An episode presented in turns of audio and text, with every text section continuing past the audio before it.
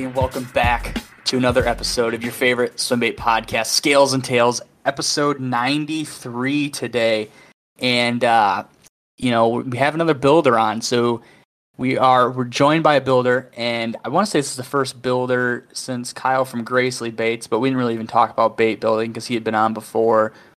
So after that, I don't even know the last last builder we had on not off top of my head at least, but episode 93 tonight, and we're joined by Mr. Cory Shu, who is the guy behind uh, Rugged Thumbs. I'm sure you guys have seen the duck and probably, I mean, the crappie, dude. I remember when you started posting about the crappie, I saw that thing and I was like, man, I I want that thing, and that's uh, that's obviously we we've got a whole list of questions that we're going to talk about tonight, and and the duck and the crappie are definitely two of the questions that I want to talk about and kind of pick your brain about.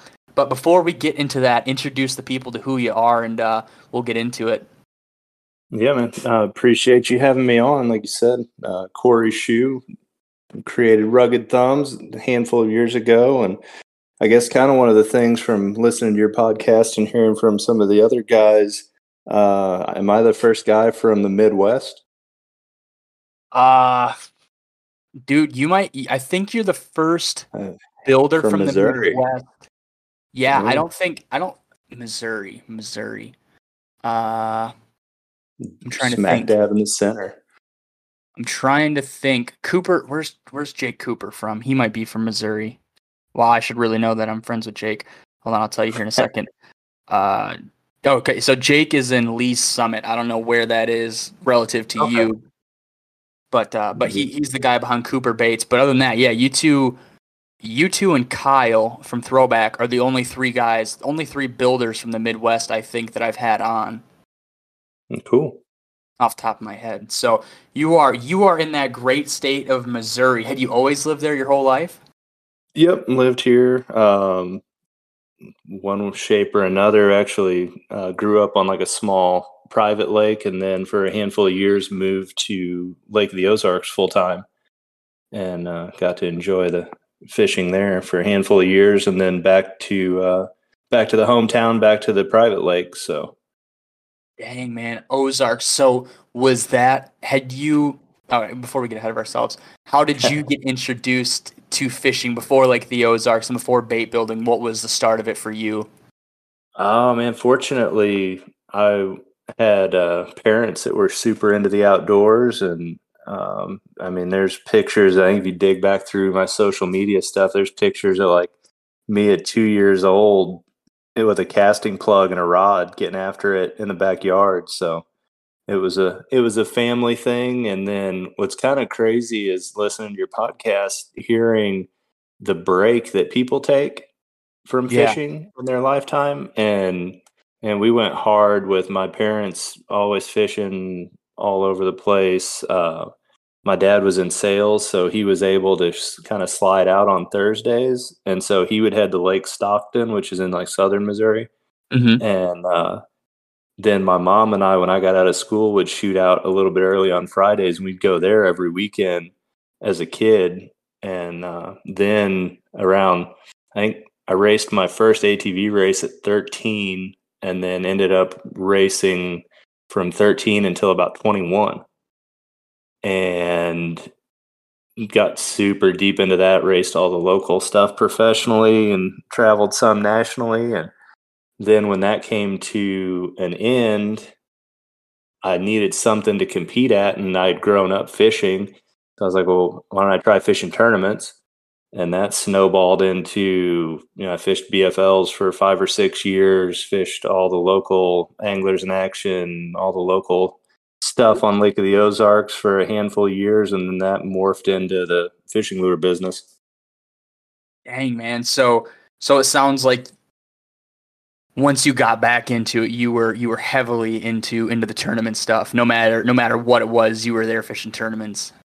Yeah, man. It I I never left fishing, um, but it wasn't the main focus when we were doing the racing thing. And then when uh, when the racing thing stopped, I was still pretty hungry for something to compete at. So, uh, yeah, like you said, we went, or I went full bore into tournaments. I mean, anything and everything I could fish, and it uh, it's weird all the little pieces start to kind of add up to the story because I originally fished BFLs as a co-angler and man, I don't know if you're familiar with BFLs, but you're in the boat with some really good local sticks. And uh, one of the things I enjoyed most about that was I would get super creative with whatever I was fishing because I was trying to do something different behind a dude that's soaking up every bite almost, you know. So I would. Uh, it's kind of interesting when I think back. I pulled out some odd stuff to the local tournament scene, and sometimes it paid off. And pretty cool to think back. Dang man! So without without aging yourself, around what was the time period where you were fishing all these tournaments? Like, was it you know when the Ned rig was getting super big, or were you know were swim baits on the horizon or anything like that? Uh, so yeah, there's so much to unpack there.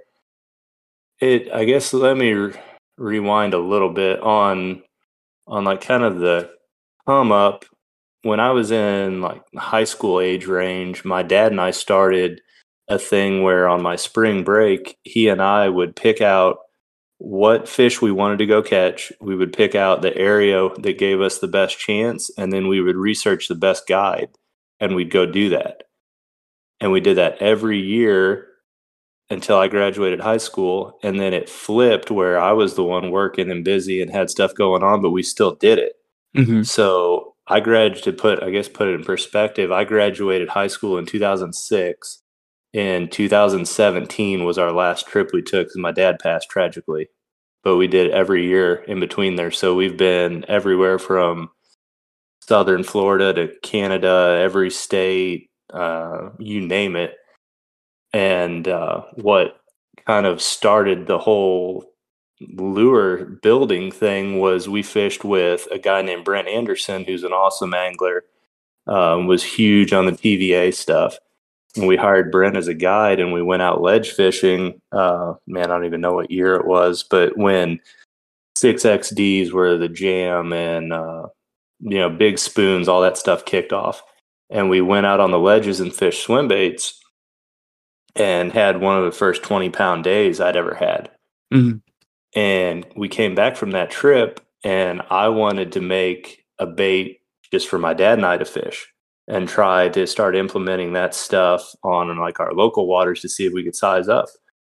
And it just so happened the company I was working for had like the little catalog where you pick out an award for like you've been there five years, 10 years, 15 years, whatever it was.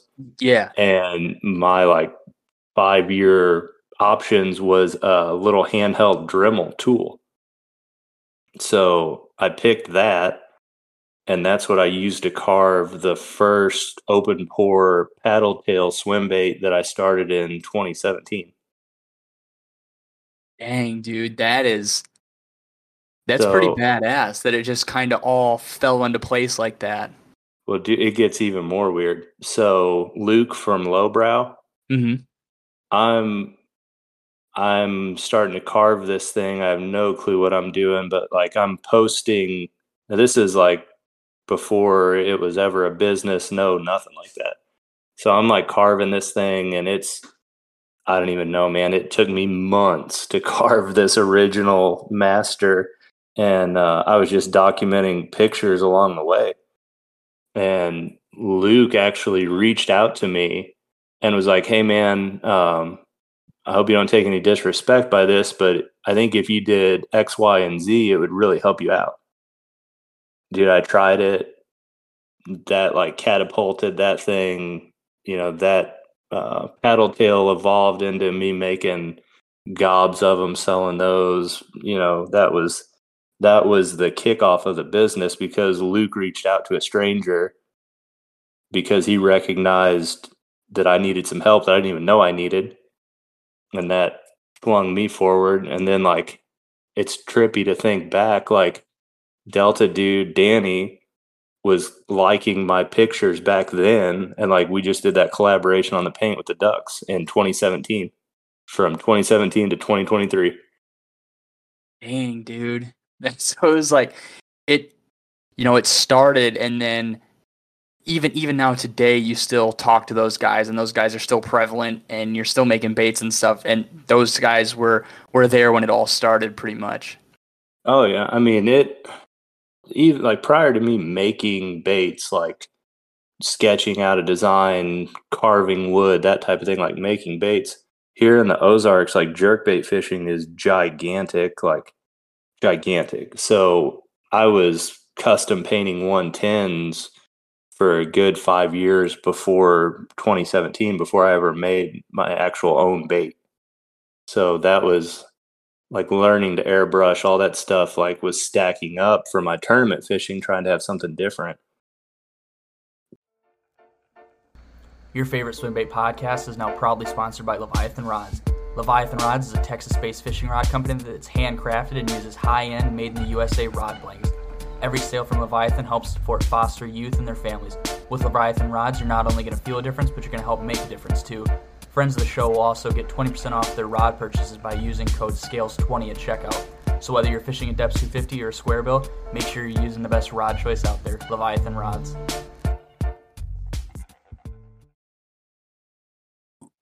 I guess did you have an idea of what you wanted before you had started? Like you got the Dremel and you're like, okay, um, I, I want a big, you know, like a big style bait, like a high tech, and then you just went to town on a block of wood, or how did that part start?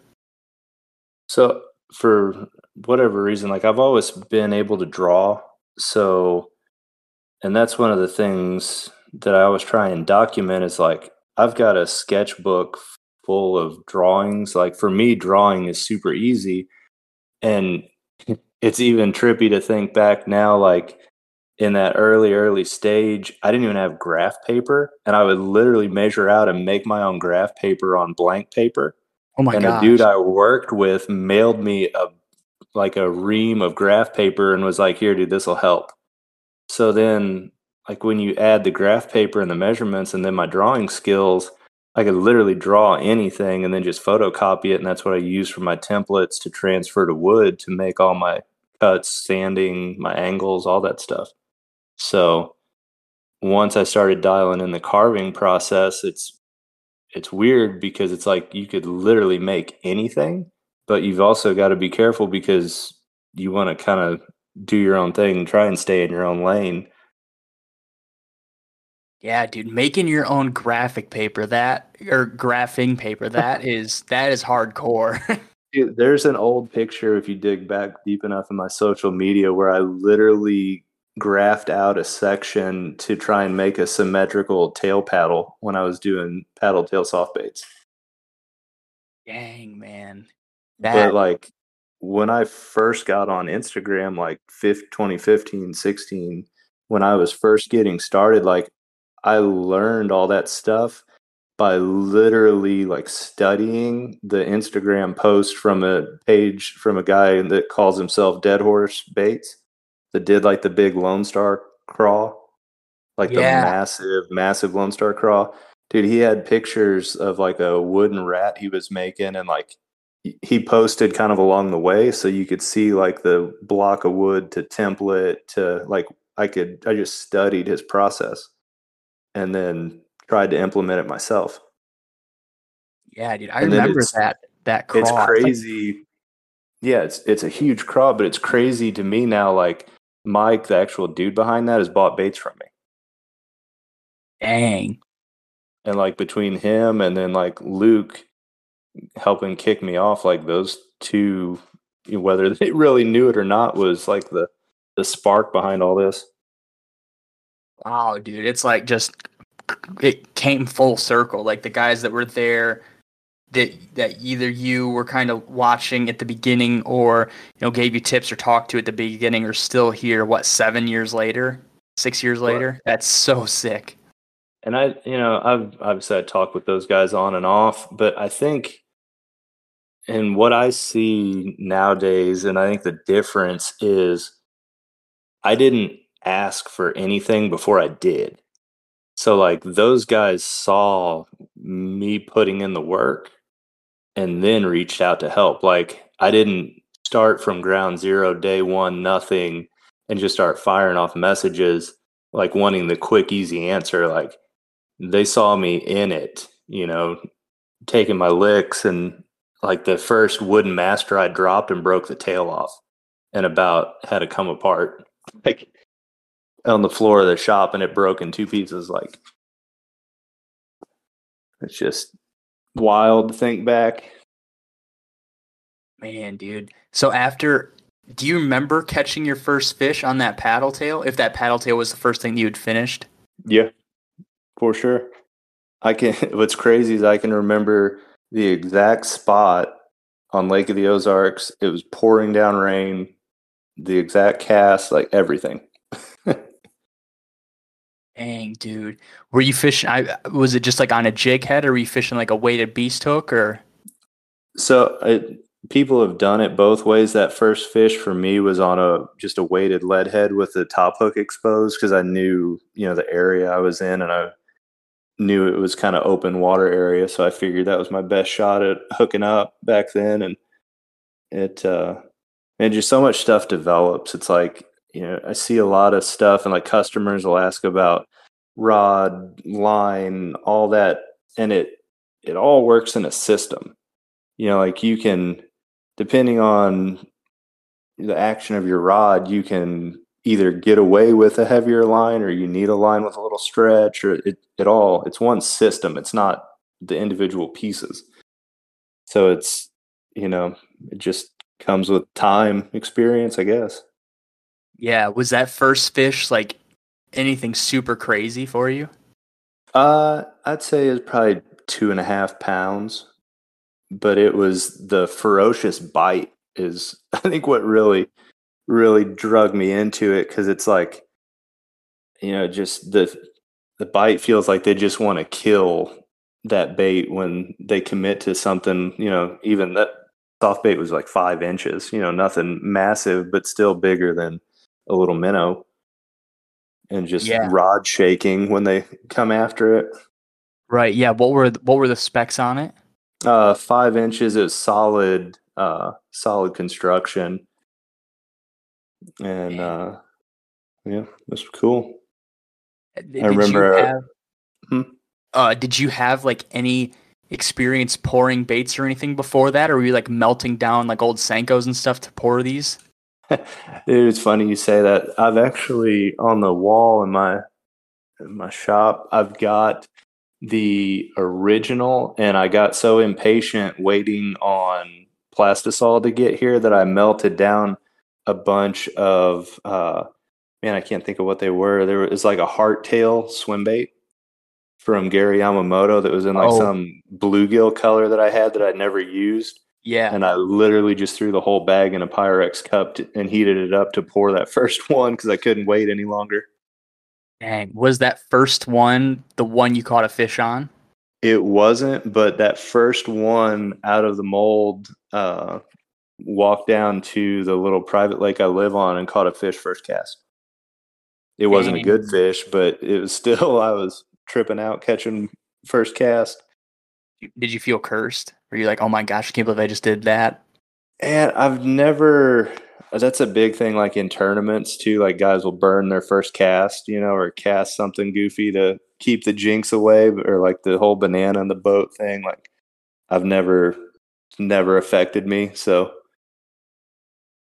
as cory has like 15 bananas in his lunch pail yeah trying to sabotage the competition oh man that's funny and so did you sell those first minnows to anybody, or were those just kind of for you and your dad to to try to target these bigger fish in the areas and for tournaments and stuff? Yeah, no, that was all all internal and uh, some some friends. Obviously, I had some family members and stuff that fish tournaments and some good friends, and just kind of started started that way. And then I think the first time I ever sold anything, the Big Bass Bash that's on Lake of the Ozarks, handful of times a year, they have some vendor booth space available.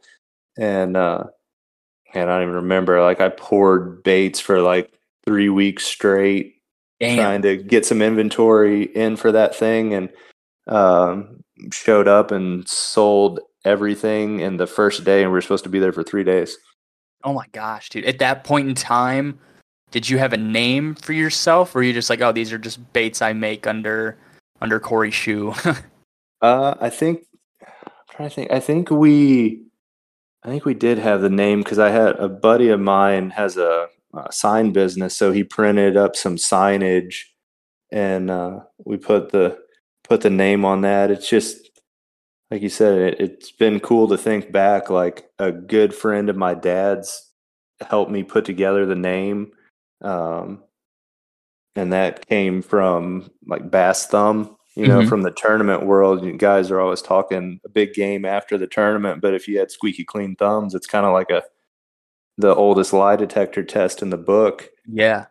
So we, like I said, a friend of my dad's helped me kind of put the thought together, and the logo's had some evolutions. It's been in like an actual thumbprint, like scan of my own thumb to different things over the years.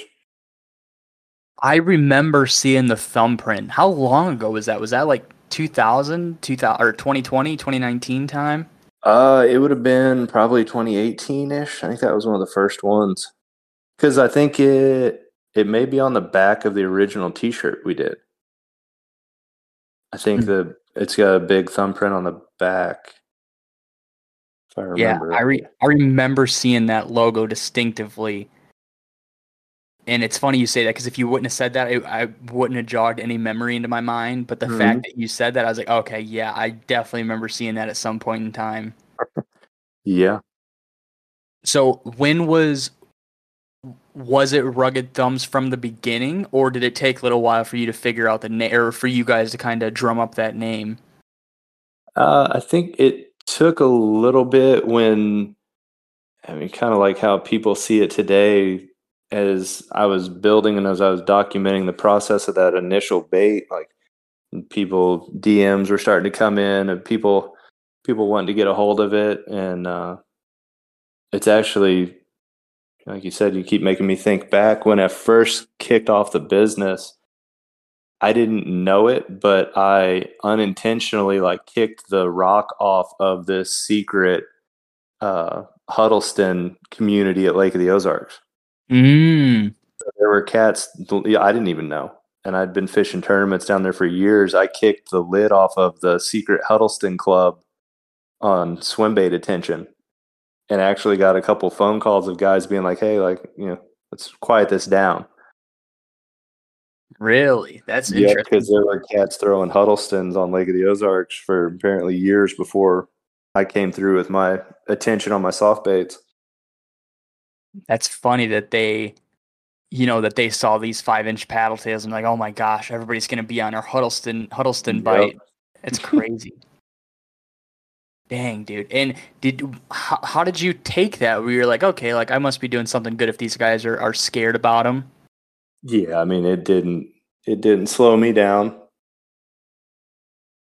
Hmm. That's interesting. Did you know the guys that were calling you at all? Like were they tournament guys that you'd fished with or known of yeah, it and it's funny. Um, not to jump around too much, but man, I'm trying to think of what time that was. It had to be like, uh, I guess 2018, 2019. For a while, I made a jointed wooden wake bait, mm-hmm. and I was out fishing it and caught uh, one over five on it and it just happened to be the week leading up to um, at the time they called them EverStarts um, which is like the level one up from bfl's like multi-day uh, i don't know what the sponsor of it is now that they call them but maybe like the toyota series i think is what they call it nowadays. But the EverStart was kicking off later in that week and i had caught a good fish on that wooden wake bait posted to social media. Dude i had people like EverStart tournament anglers calling my personal cell phone. I have no idea how they got my number trying to get one of those wake baits before that tournament started. Really? Yeah. Hmm. So That's... then all the excitement of that, there's pictures if you dig deep enough too. I made 75 of those jokers at one time in one batch. And uh, Kyle from Throwback and I talked on Instagram back and forth when I saw him gearing up like for the gathering and stuff. I'm like, man, I I know the work you're putting in. Like it's it's no joke cranking out a big volume of wooden baits.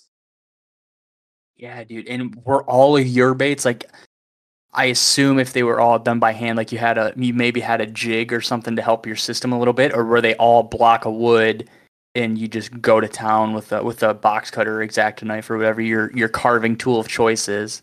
So the bodies were turned, but then I had like this system of bootleg jigs for like cutting the joints and drilling the eyes and the lip slots and all this stuff and prepping the wood, painting, clear coat, assembly, like that's kind of one of my favorite things about building baits.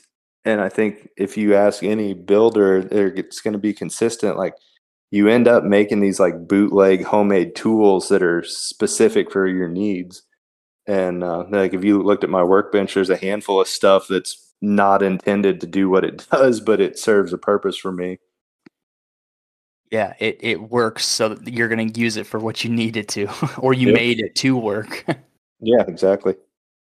Sorry, I'm I'm scrolling through your page. I was just looking, like scrolling way back to look at all your old stuff, and so after after the the uh, like the boot tail and then the wake bait was like the your next big thing, right? Mm-hmm. At at what I mean, was there a point in time where you're like, oh my gosh, I can't believe I'm making these out of wood. Like it'd be so much better if I was making them out of resin. Or did you not even really know that that was a possibility? Uh, so I, I mean, like a lot of guys, I love kind of like the heart and soul that comes with wood baits and obviously the sound and all that good stuff. But um, getting into like that was getting into the early stages of the business and like I don't remember what I was initially charging for those things, but you know, guys have some wild cast and crank them into some riprap or docks or you know, they're not they don't have the durability of a resin bait. And I just kind of felt honestly guilty charging more, you know, charging a higher dollar amount. And then these guys, you know, whether it was of their own fault or whatever, like having some guilt that they just bought something that's not working for them. So that was what got me looking at resin. Yeah. It, okay. So here's a good question for you. When you did start to go resin, what was that learning curve like? Did you have did you watch a lot of YouTube videos? Was there a lot out there even to watch at the time, or what was that learning curve for you?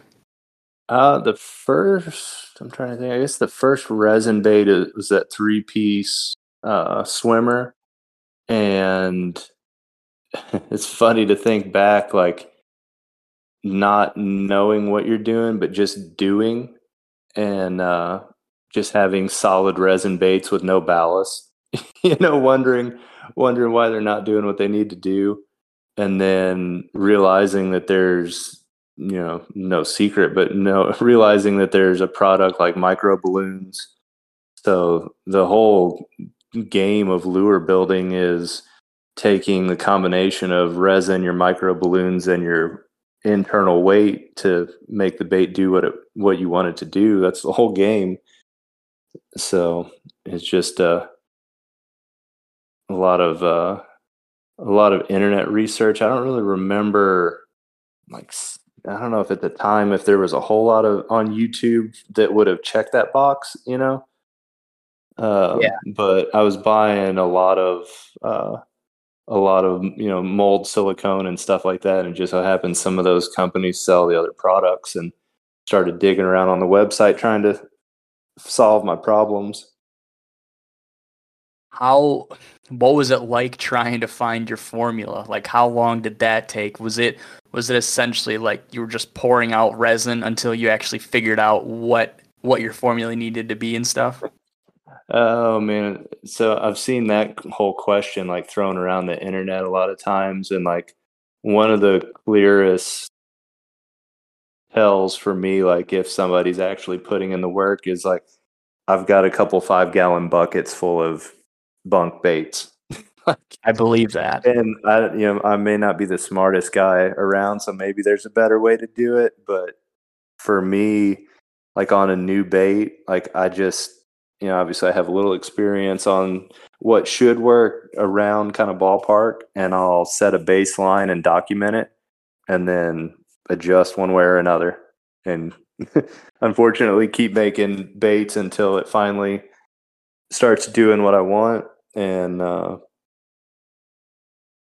I guess kind of backtrack a little bit. So, you know, like I said, I draw the designs and then I carve the originals out of wood, use that master to do mold, and then get to the step we just talked about where you're trying to find the right recipe. Once we get that dialed, then I've got a handful of really close kind of inner circle guys that check some stuff out and I get some baits in their hands and if everything's still going the right way, then we move on to uh, introduce row into the equation and go from there. Hell yeah, man. It was uh it's always I'm gonna say sad, but also very funny to hear when when I have a bait builder on or like they're working on a bait and I'm like kind of talking to them over text and they're like, oh my gosh, like I figured out the formula, you know, whatever it may be. And they're like, awesome. And then, you know, the next next thing I ask them is, oh, like, did you write it down or something? And they're like, no, like I wrote it on the bait and then I lost the bait or I didn't even write it down. It was just a blank bait. I knew it just swam right and stuff. I'm just always like, oh my gosh, I would be documenting every single thing so I knew I didn't get screwed over and have to, you know, backtrack and figure out this stuff again for a second time. Yeah, no, like just like I've got the the sketchbook and it's full of graph paper, has all the designs, stuff I've pulled out, stuff I haven't, anything in between. I also have a notebook in my shop that God forbid somebody steal it, has every recipe, you know, of every bait ever. So maybe one day when I'm a thousand years old, my daughter will find it. Wow, dude. How many well, how many baits do you think are in there? How many recipes are in there if you had to guess off top of your head? Oh, 20 plus. Oh my gosh.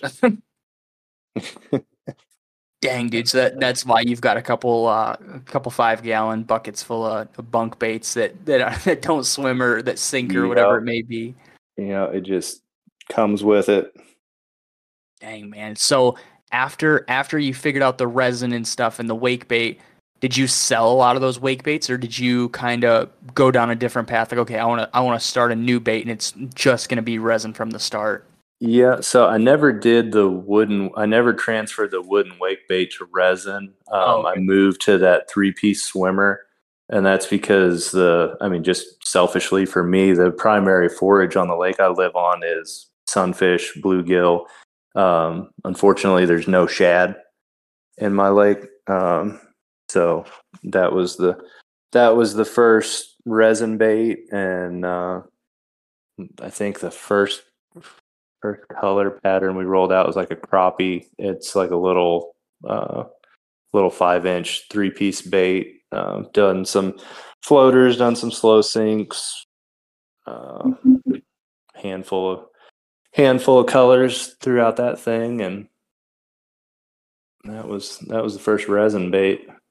Yeah, and did you carve that one out of wood and then do kind of like the clay, the clay uh, details and stuff on it, or how did you go about doing? How did you go about making that master?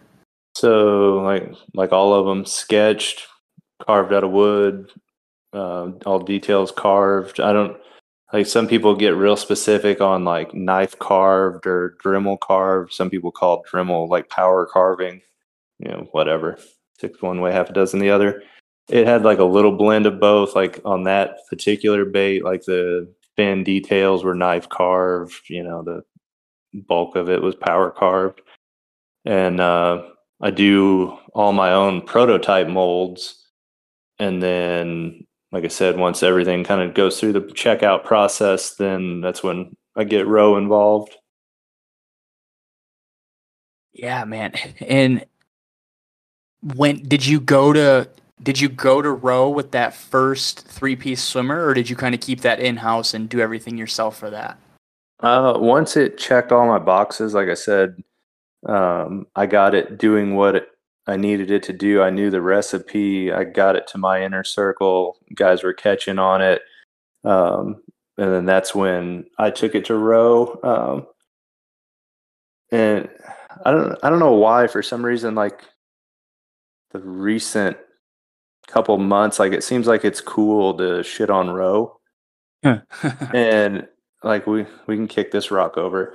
Um, I think what some people may not understand is like he provides a service along the process. So, like, if you have a turd bait, all he's going to do is make you able to make more turd baits faster.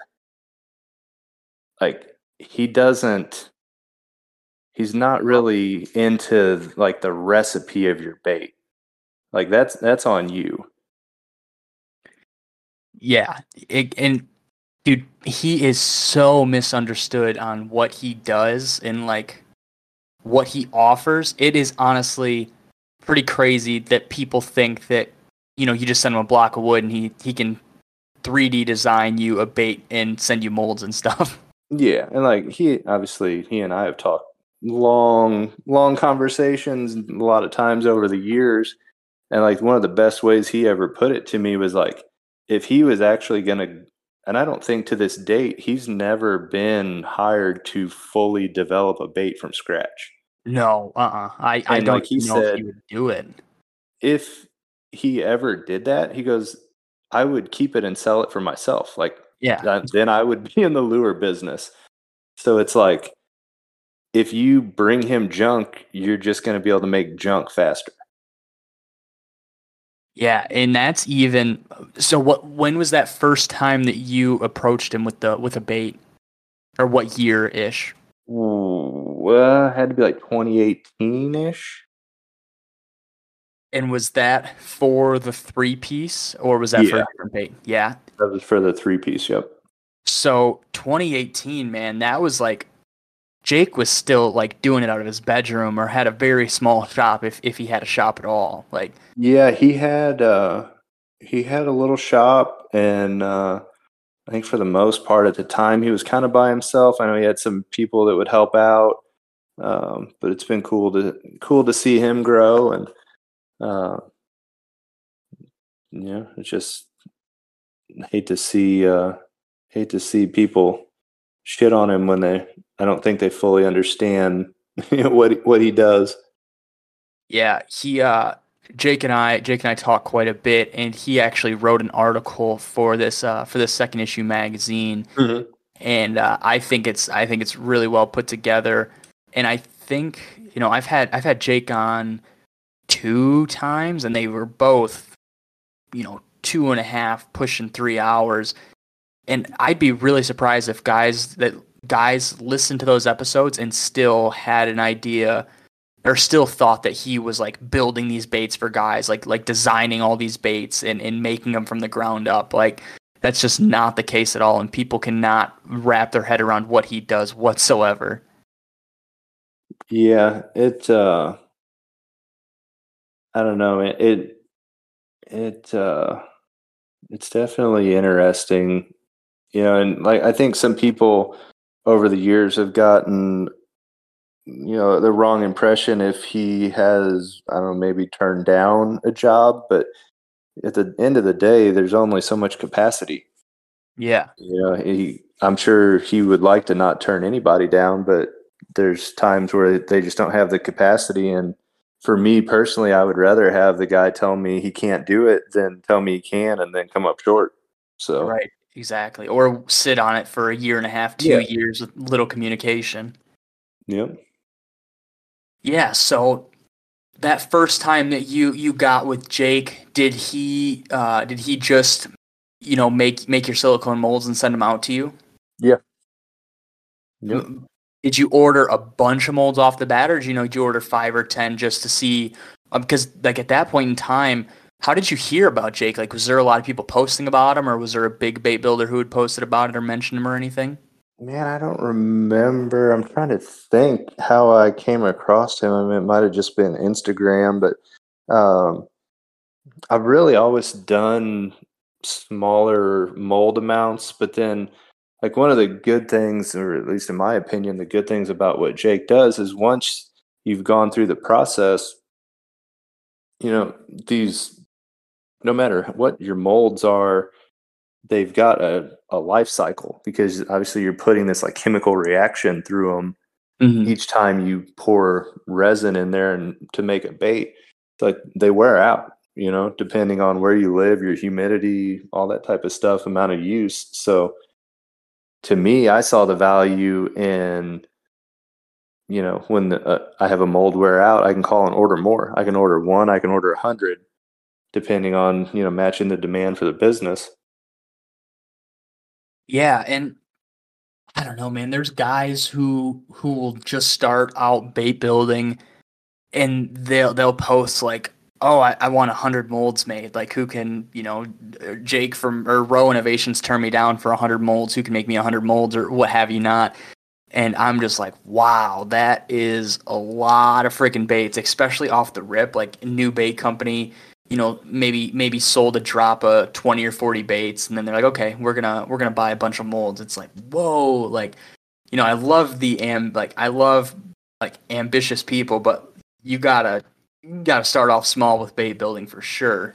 Well, I think it depends on how you want to do your workload in your shop too. Like for me, I've always run a smaller uh, number of molds, and I'll pour my whole mold set and then demold, repour. When I do that repour, then I start cleaning up the baits I just pulled out, like the you know some of the the easier lighter stuff. Like obviously you've got to let them cure out, but that's just how I kind of choose to cycle it through. And then like you find, or at least I found like a little bit of a sweet spot as far as the volume I could run through my shop.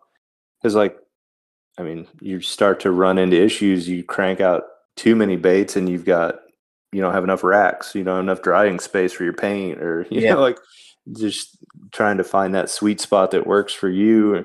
Maybe somebody's got guys helping them. They can sand more baits, but it, uh, it's never been my favorite thing to sit down and sand 50 baits, you know, at a time.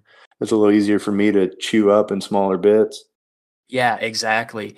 And so after after the wake or after the three piece swimmer, um, did you do a lot of drops of those? Like, are there a lot of those baits out there in circulation that that guys have? Yeah, there's a pretty good amount of those, and then um, I try to always be working on you know another design, even while I'm making you know the the baits that we're selling, we're offering to customers. So after the three piece came the one piece mouse, uh, the little wake mouse, and sold a lot of those. And trying to think, I think what was next. I guess it was the duck came after the mouse. Yeah, and and the the mouse is the little one, right? That yeah, little one piece. The body's uh, like right at two inches. I think it's three and a quarter, three and three quarter with a tail, single treble hook. And how many of those did you sell? Because I gotta, I gotta believe that you probably sold a couple of them at least. yeah, I don't know whatever a shit ton is, but yeah, a metric. Not that many. Yeah. And oh, what was I gonna say? Did dude? I can't imagine that you weren't getting a bunch of fish pictures. Like guys just had to be catching a lot of fish on that bait. Yeah, and it was. I mean, don't get me wrong. Like, I love catching big fish, but realistically, like that's not the life that everybody lives. Um, so it you know it was just as cool to me to see you know a young kid on the bank you know i've got pictures of a young kid catching a spotty on one uh, stuff like that too you know it's not just not just 10 pounders but just people getting out fishing and you know they send the picture and they're stoked that they caught a fish on it so it's uh it's been cool too yeah, man. And what was what was the idea behind that bait? Was it to offer something a little bit smaller that that anybody could fish? You know, anybody could fish on a spinning rod if they wanted to, or a, a flipping stick, or what have you. Well, even though I think I posted a, I'm sure I posted pictures of it. So I was like three years old, and we were in a local tackle shop, and I picked out this little hollow belly mouse. It was just flat gray and I don't know if I've ever even fished it, but it's survived every tackle box move I've ever had from three years old to I'm 35 now. I still got it. And uh, that was a little bit of it. And then it was also in my mind, you know, my daughter at the time was literally a baby, but I'm like, well, it's something small she could throw. It's a wake, so really you just reel it in, and uh, wouldn't take a heavier action rod or a heavier backbone rod. So I'm like, oh man, I'll do this for her. So, and then I think I posted a picture a couple days ago. She's got a little plastic tackle box. You know, she's four years old now, but she's got a little plastic tackle box of uh, some stuff without hooks. So she's got a handful of custom mice in there, the colors that nobody's ever had, and she's got some three pieces in there. So that's awesome, man. And I mean, did the, did those catch on super fast? Like that first, you know, first picture or two you posted, were guys like, "Oh my gosh, I want these." Like, was the demand there before you had even really started producing them? Uh, yeah, it was as soon as we like you know ran that thing through the process and everything checked out, and it was uh it was well received for sure. And I think I was doing. I like for for me, I like the creation side of this thing. I'm not a huge fan of the bait business, but it comes with it. You know, like so to try and keep things fresh for me, like on those mice, I was doing I think like batches of 10 or 20 and literally doing a new color like every week. Wow. Like never really replicated, you know, letter for letter a color. Yeah, and so. Well, I, I was scrolling through your when I was scrolling through your pictures earlier. I noticed that you'd posted a picture of the little tail. What did you? How did you? How did you mold that little tail? Did you use like a toothpick or what? What did you use to get that tail shape and that tiny little profile? Man, I'm glad you asked that because like time marches on and you forget stuff. So my dad's dad, I never got the chance to meet. He passed away before I was born. He was big into trout fishing. Okay. And I had always heard stories that he poured his own uh, plastics, like little trout worms. Mm-hmm.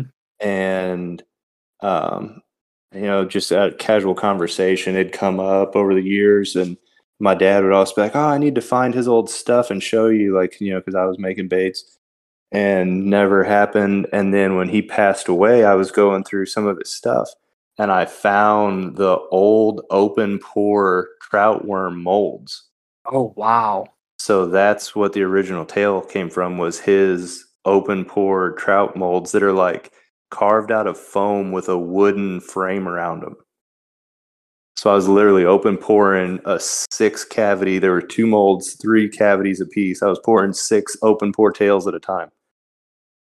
Dang, dude, out of a mold that was what, 50, 60 years old? At least. Dang, eh, that it was the, I mean, did you use that all the way up until you started making another like when you started making the duck? Like was that the mold that you used the whole time? Uh, I used that halfway through, and then it, I just couldn't keep up. So uh, we moved to uh, like a two and a half inch, just straight uh, injection mold for mm. it because I just did. it wasn't. I wasn't able to keep up. Yeah, there was. I had a few things in mind that you might have molded to get that tail, but I was like, wow, that's like such a small shape Mm-hmm. I really, I, I had, like I said, there's a few things I thought maybe that you had done, but I was like, I, I've got to ask because I got to know like what that little thing is that he that he was using to to get that shape. yeah, dude, pouring not so bad. The cleanup of like the flashing and the over pour, like I spent just as much time with a pair of scissors trimming up all the overpour on those little things because it's probably I don't maybe an eighth of an inch wide. Yeah, I believe that. And what what was the um like? So you put you get the you get the mouse out of the mold. What was that prep time like? Was there a lot of sanding that you had to do, or was it pretty pretty easy once once the bait had hardened up?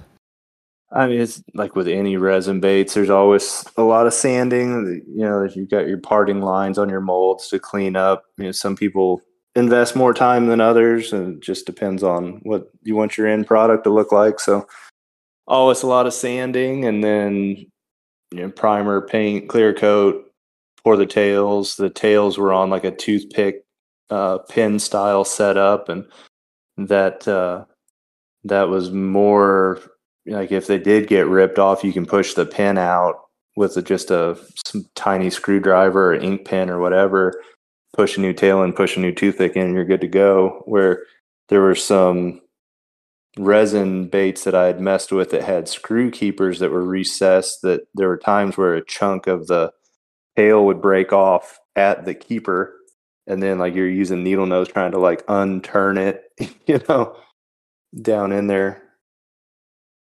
Damn, dude. that's that's crazy. And so while you were making while you were trying to keep up with the demand on the mouse, had you already had the idea for the duck and had you already started making advancements for that too? Yeah, and everything kind of just stays moving. So if you go all the way back to my tournament days, when I was in the heart of that was when the uh, what do they call it, like 110 whopper ploppers kicked mm, off. Yep. And like, dude, those things sat on the shelves at tackle stores for years and never moved. And then was it uh, like Chris Lane won a Bassmaster event on one? Mm-hmm. And then like the world blew up and they were all sold out and they had to switch manufacturers and that whole jazz.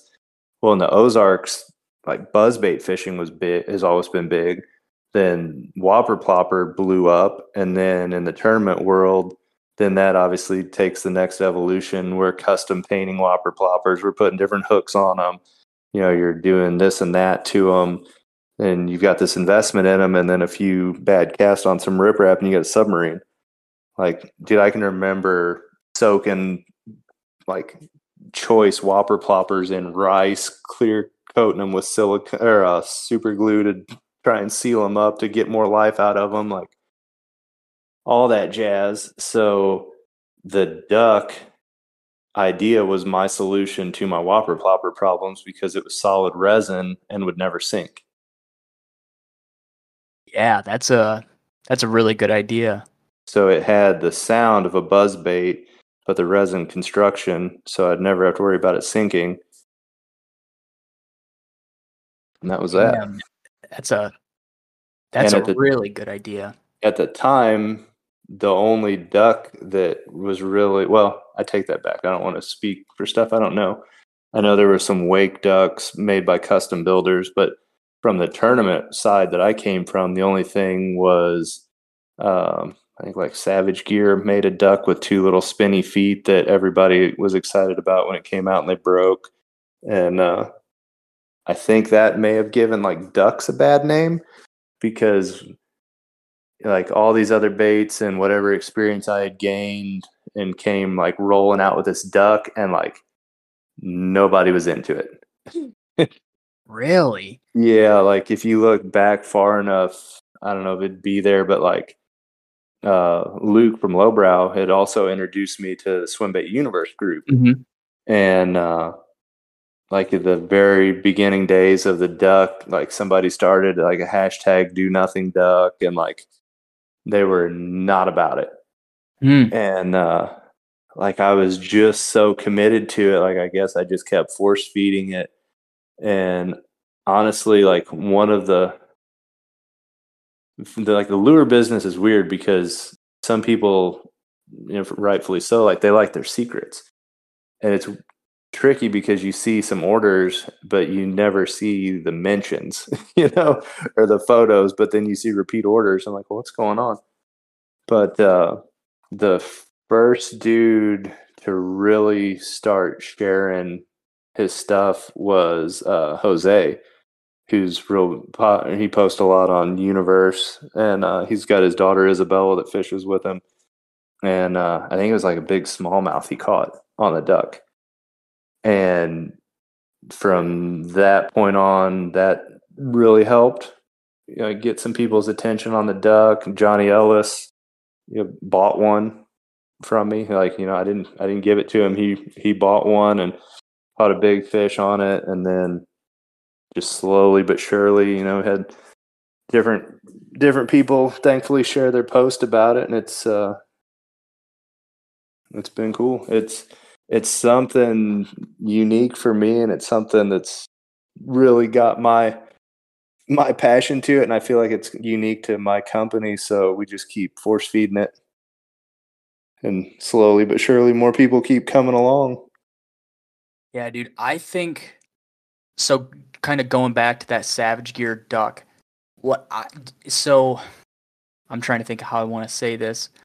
So like yeah, right around that time that like 2017 to probably dude even like now all these companies in my opinion, you know, this is just my opinion, they were coming out with all this like super you know, really really gimmicky stuff, like Mhm. super clickbaity stuff for YouTube. I mean, you have and mind you, a lot of this stuff was a good idea if they would have executed it to a point that they were trying to achieve like the duck you know i had no idea that they fell apart but that makes sense um so it was like the duck the snake uh Lunkerhunt came out with the frog uh, or not the frog the uh, the spider um, yeah, there's like underwater hard bait crawfish and yeah which I mean, like you said, to your point, there's there's a way to do anything and execute on it. It uh, it's just if you want to invest the time and accept the feedback, and it's easy to get you know real high on your own supply, where you start to think your shit doesn't stink and you you know everything, but sometimes you got to shut your mouth and open your ears, even when you don't want to, and that's that's one of the hardest things that I've found as a bait builder because you may be real far down the road into a bait development and there's a difference in stopping it good or trying to push for great when you've already been through a bunch of silicone you've already been through a bunch of resin you've already invested a lot but then that sometimes that's the difference. Yeah and like i said that was like around the time where we had all these youtubers are like oh my gosh i caught a fish on this duck lure or you know whatever it may be and so i feel like mm-hmm. that that got if it's not a topwater frog it, it seemed like a gimmick because that's what everybody Mhm. was doing and i bet you dude like if you had if if like throwback came out with the bunny around that time it would have been probably close to the same thing like oh these guys are just riding you know that that like hype train youtube Mhm. clickbait YouTube type stuff Yeah, yeah. So I don't know. It was that's a really interesting thing, but it, it sounds like you kind of you kind of force feed it. You force fed it enough that that people were like, oh, okay, this is something that is completely different than that Savage Gear, that Savage Gear duck or whoever had made it. I'm not too sure. I'm pretty sure it was Savage Gear.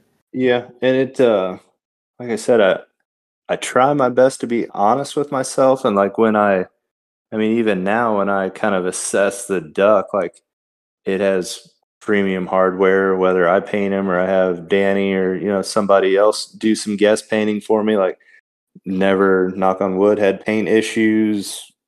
You know, the construction's good. We don't have hardware issues. Like it it checks all the boxes. It just uh, you know and catches fish. So I don't know what more what more there really is to do other than uh, I guess just keep keep pressing forward. And thankfully, people share their catches with me nowadays. So we've had uh, you know big big smallmouth from Canada on like a hot pink duck. We've had a little bit of everything now.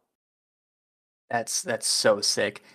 And uh was your first so for anybody who's unfamiliar, you know, you've got how long is it? Probably what, like four and a half, Uh, five, five inches. inches. Yeah. Okay. So you got a five inch body with a hook by the tail and a hook kind of by like the breast area. And then you've got I'm, I'm Two Colorado blades. Colorado blades. Okay. Yep. I wasn't sure if they were willow or Colorado blades. I'm terrible with the names of those Yeah. blades. No, But and kind of back kind of where the to feet are, right? yeah, those kind of replicate feet, but they also make contact with the back that give like the buzz bait high pitched sound on the Mm. retrieve. And uh, like I said, back to when we were in the tournament world, when we were customizing whopper ploppers, um, I specifically designed the duck to hang one aught treble hooks that don't tangle. That So that's, that's one of the things that drives me absolutely insane is to make a cast and the hook be tangled and you just wasted it. You don't know what you scared off in the process. Like it's just a wasted opportunity. So that's one of the things. I don't know if it's a secret or not, but like when I sat down in my sketchbook, like I have uh, just a handful of loose hooks that I'm probably going to use, and like the spacing the swing of those hooks, like all that's thought out. Like we're not just building a bait and then getting online shopping for a hook. Like the point orientation, the distance, short shank, wide gap. I mean, everything is thought of. Yeah, dude. And I feel like, you know, when when you made this bait, um, wow, it's probably really gonna ruffle some feathers. When you made this bait, uh, bait building and lure building in like the swim bait world was wasn't the the quick make a buck. Everybody's doing it, so I'm gonna do it too. You know, I'm gonna Mhm. be a millionaire type thing. It was guys were making baits to catch fish on their bodies of water and offer them to other people, or because they had an idea of, of something that, that could be capitalized on as far as like design wise. Mhm. And it wasn't like, oh, um, I could I can make a glide bait and I could sell a hundred of them and I could just disappear with you know my fifteen thousand dollars I make or whatever. Yeah. And I feel like, you know, there there's obviously a lot of builders out there who do do stuff like like you were talking about before, like really put some thought into it. But it's it's almost become so saturated that you see a bait and you're like, does this guy like did he even you know think about something before he started carving or or what have you before he molded this? And and so it's cool to hear that you came up with this design so that it didn't get caught up and stuff because I mean that some that's like super badass to hear. Yeah, and it's it kind of touches on another topic, and we'll just keep kicking rocks over here. Hell yeah. um, yeah, like I see stuff, and some of it's rightfully so because of things like you just talked about, but I don't think you can standardize the bait building prototype phase, you know, or testing. People like to call it testing. You know, has this bait been tested? Because as you continue to build and you continue to gain experience as a builder, that time frame shortens. You know, to not to drag people into it because it's just my assumption, but like you take a builder like Mike Bucca and all the experience he has, he's going to be able to develop a bait from scratch faster than somebody that just started. Yeah. So you can't standardize the expectation of, well, this hasn't been developed for over a year or two years, or this has to have 15 10 pounders caught on it before it should be sold. Like, it's not all equal. You know, it's experience plays a lot into that. Yeah, man. It we're in a very interesting time right now. I guess that's kind of what we'll just leave that as. It's Yeah. uh it, it's very interesting. So, and you know, not to say that those people with more experience don't put in a tremendous amount of time. Like I know Mike puts in a tremendous amount of time, and he has trusted guys that are out prototyping his baits. But you know, like I said, the guys that have been building and have all the reps put in, like they're going to be able to get to the finish line on a successful bait faster than somebody that's never built a bait or on their first one. yeah, guys who know their way around um, a block of wood and a box cutter or whatever, wh- whatever, however they go about it. I mean, resin recipes, you know, your yeah, yeah, have an idea. where ratios. Yeah, you like I said. I mean, even if I think about myself, that first open pour paddle tail swim bait, arguably probably one of the easier bait styles to build. The carving of the original master of that took me three months. You know, I can prototype a bait even with my life schedule in less than a week. You know, it just it just comes with experience. Yeah. Damn, dude, that's quick. I mean, I used to carve pike spearing decoys, and I remember, dude. That, I mean, it wasn't even, it wasn't even necessarily carving because the block that you cut out is pretty dang close to the shape. You just kind of got to round it off and give it a, a fish look to it. But I mean, Mhm. dude, that would take me like t- two or three weeks to do, you know, and um, you, they weren't good. they were they were actually very terrible. so it's not like it's not like it was like taking my time two or three weeks. It was just more of it just took me a lot of time to do. You know, like if you don't, we'll say the way I was carving, if you didn't either wear a glove or had a cal or had like a big callus on your thumb, your thumb would just get eaten alive by that carving knife. I mind it. I don't know. Maybe maybe it's a different type of carving, but I know that was like some real. You know, your hand, my hand would start to get like trigger finger because I was holding the, Mhm. holding the blank while I was trying to carve it and stuff. It Oh yeah, and you're in like this T Rex position where it's not, you know, not good for your body. You're all tensed up, locked up. Yeah, trying to balance your trying to balance the hand that's holding the bait on like Yep. your knee, so it's a solid spot, and then you're trying to draw on it to find the like symmetry and stuff. Oh my gosh, man, I don't even want to think about that. I'll carve with a like my I'm right-handed, so I'm doing everything with my right hand. And there's times where I'll use like a latex rubber glove to have a better grip on the bait I'm carving in the left hand. There's times where I think I posted a picture of it. I slipped and cut the glove open, didn't cut myself with a razor knife. Oh my gosh, Yeah. wow. I know, like uh, people, uh, people who would, I, I would go to this carving class at uh, at one of the local centers, and it was like a Pikes Peak carving class, and uh, I know a lot of people would have a big, um, probably well not big, it was probably only like a foot and a half by a foot and a half, but it was a leather piece that they'd sit on their knee because like they would. I mean, I I'd seen it like somebody was carving in that that blade skipped off the, the Yep. piece of wood and just cut themselves down their leg through their jeans. I was like, oh okay, so that's why everybody has a piece of leather. That makes a lot more sense now. Yeah, for sure. Damn, dude, that oh, I don't even like thinking about that. That's just some brutal stuff. Just gnarly cuts with with either barely sharp blades or just absolutely not sharp blades at all. Ooh. Oh my gosh, hate that thought. But so when when the duck finally took off, did it like take off, take off? Like were you trying to keep up like you were with the the mouse mices, the mice, mouses? Uh, no, I mean, I don't want to say it didn't because it was it was steady growth with that thing. Um, but I don't I don't feel like it's ever been it's ever been as welcomed if I I did a brush tail shad glide. Yeah. You know, if I did something like that, it's, I think those are a little bit easier to to uh, to chew on for people to wrap their heads around. They know what to do with that.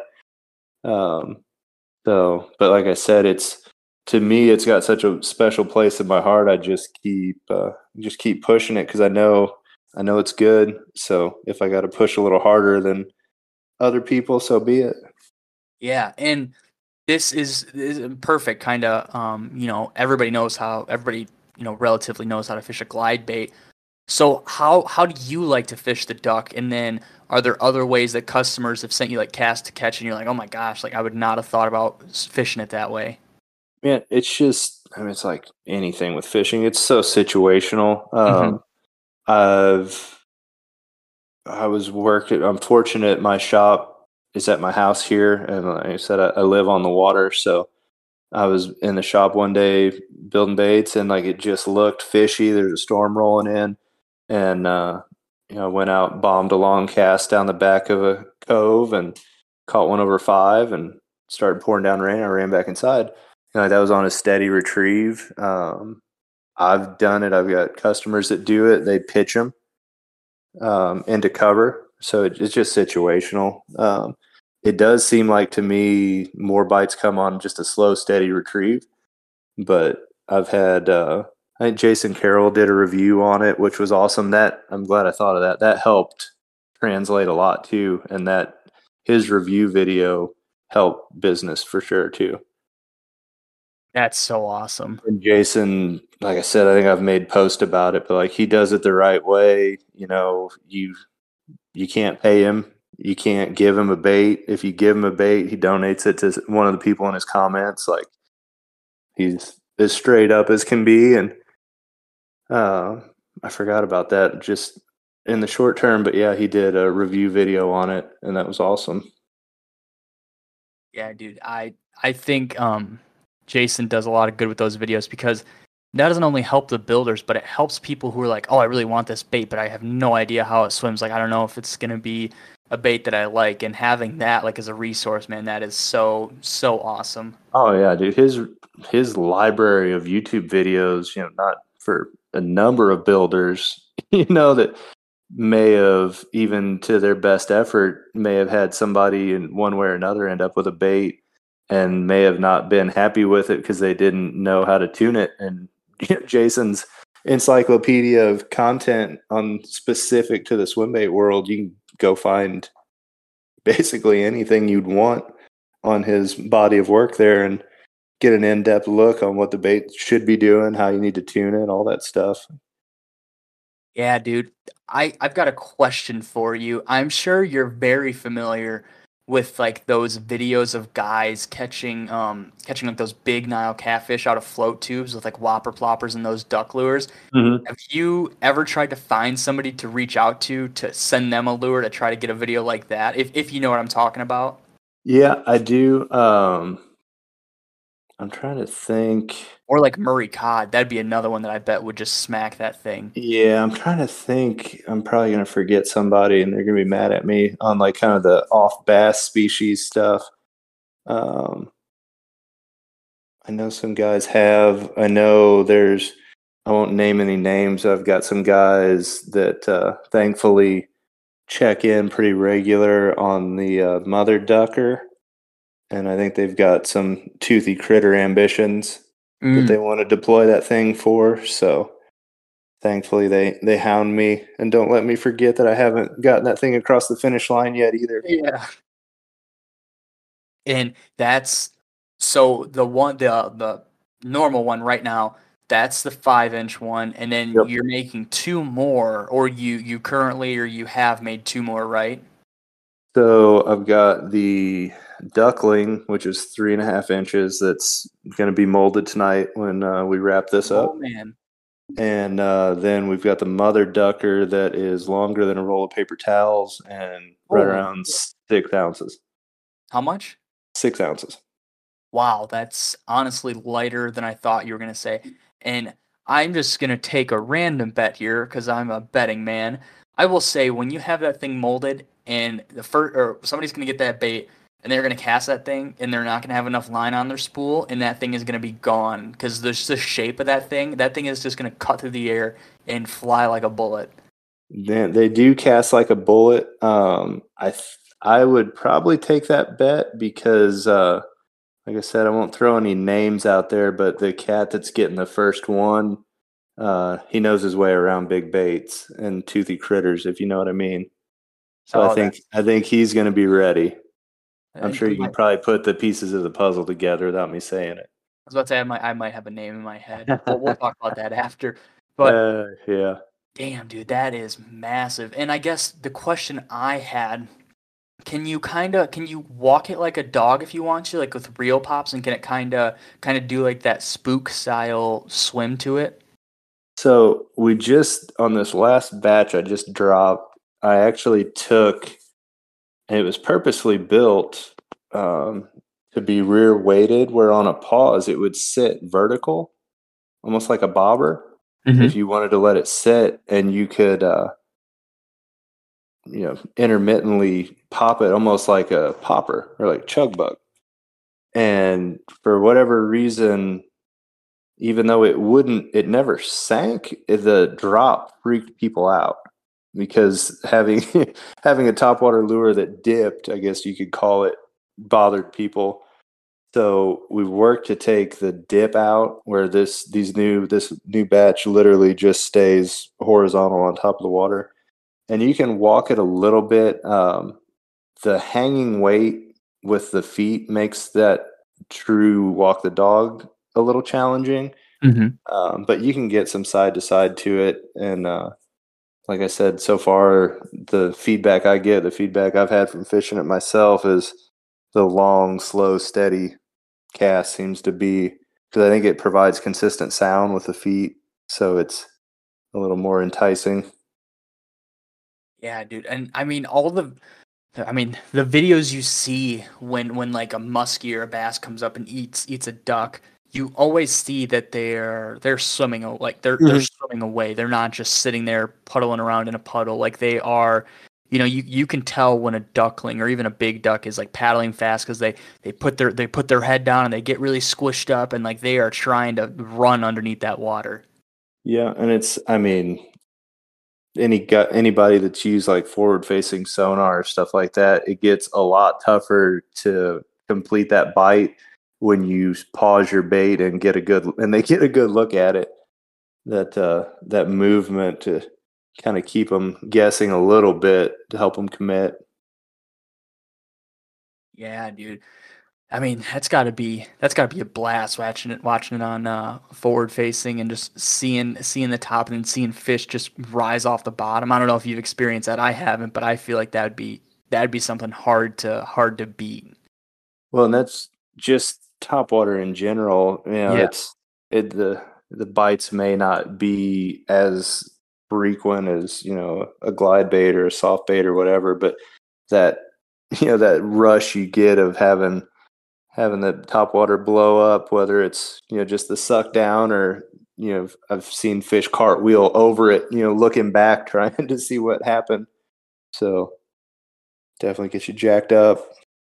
Yeah, and I was gonna ask you something about the duck, but I can't think of it off the top of my head.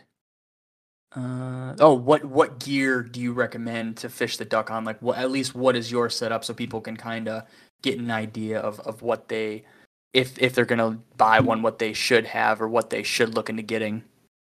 But I try just for myself. Like I, I go probably I probably stick in the sevens, um, because it's the way I fish it is pretty active. So and obviously you've got the visual of it because it's on top of the water, so you can see Mhm. to make sure it's running the right speed and you control it with your your cranks. So I try and keep it on that, and I just like I said, off I try and run down the bank and hit cover and targets and pitch it in boat docks and down dock sides, all that type of stuff. Have you found a certain line that that works best for it, or just whatever whatever you whatever you're fishing normally would be fine for it? Well, it, it goes back to kind of like we were talking about, like what your system is. Like I know guys that throw it on 30 pound braid, but they have a softer rod to compensate for that. So you're not Mhm. pulling off. Yeah. Um, I know guys that have stiffer rods with some guys, even though it sounds crazy to some, like they'll throw big fluorocarbon and they're moving it so much, the fluorocarbon doesn't necessarily have the chance to weight it down. I know guys Mhm. that'll throw a stiffer rod with 17 pound mono. You know, it just just depends on what what your setup is and making sure you're aware of your setup. Like early on, I was throwing the three piece uh, jointed swimmer, pulling fish off all the time, and I had like a seven nine heavy, you know, Yeah. with big line because I was scared to death to lose the bait and couldn't understand why I was losing fish, you know, halfway between the hook set and the boat. And I was just ripping hooks out. Well, you guys just heard that too. The bait makers are scared they're going to lose a bait too, so don't feel bad. Oh, absolutely. I've got the best swimming prototype crappie is in the bottom of my lake in a cove. That Yeah. is one of the few cast offs I've ever had on hard baits. And that, um, unfortunately, is a good segue into the next set of questions about the crappie. So, mm, man, if you guys haven't seen this, haven't seen the crappie, go on the Instagram and check it out because, dude, this bait looks so just so awesome. What was um, was it was it was that the bait after the duck that you'd started working on? Yeah. So I, in between there, like I've messed around with some bigger glides. Um, like you said earlier, built a lot of baits, but hadn't brought any of them forward yet. And uh, I'm fortunate, arguably one of the best crappie guides in the country, uh, Terry Blankenship. And I was grew up, you know, we'd fish for crappie to eat, have big family fish fries. So I go out and chase crappie with him and you know, one day I'm like, man, I'm literally hands on real crappie any and every time I want. And uh, just one of them we caught one day out on the water, just started snapping photos of every angle of it, top down, left, right, front, back, side, side. And uh, took all those back and sat down at the uh, sketchbook and started trying to draw something that was accurate, but, you know, still in my style of uh, carving and had the big eye and it uh, actually you know this would be a good story we're we're gonna maybe teach somebody something here Oh hell yeah! so the initial that initial crappie was designed to be a soft bait with a Mm. paddle tail. Mm-hmm. And obviously, you know, at this point, we're well into building swim baits, the business, social media, all that stuff. And this shows just how easy it can happen. So, with the, the height, the vertical height of that bait, it had to be on a weighted beast hook. And I'm going to town, I've got it carved out. I've got the bait, the bait fitting the hook, everything's going great. And honestly, I think I think Jake from Row reached out to me and was like, "Hey man, like don't, don't take this the wrong way, but I think Mike Gilbert has a patent on how that hook sets re- the weight sets recessed in the bait." Mm. I'm like, "Holy shit!" Like, you know, like you just kind of get in the zone sometimes, and you're building this bait, and you're trying to check the boxes and make it all work.